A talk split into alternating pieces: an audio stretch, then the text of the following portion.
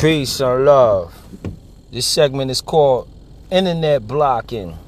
Uh, to internet block somebody from information um, will basically say you put yourself above all the people and you control what they think, what they believe, and what they see. And they never have a choice to make that option for themselves because you've made it for them.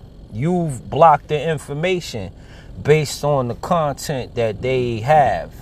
And um, a lot of us have a lot of different ideologies in the world, belief systems, and things that we think and that we stand for, stand on. But who's to say that you could be the one that's going to block the information or the content? Internet blocking or blocking somebody from using the internet or to have access to it is a crime in itself. Uh, you know, you have certain religious institutions or certain anything in life people may not agree with, but does that give you the right to block out the message that they're producing?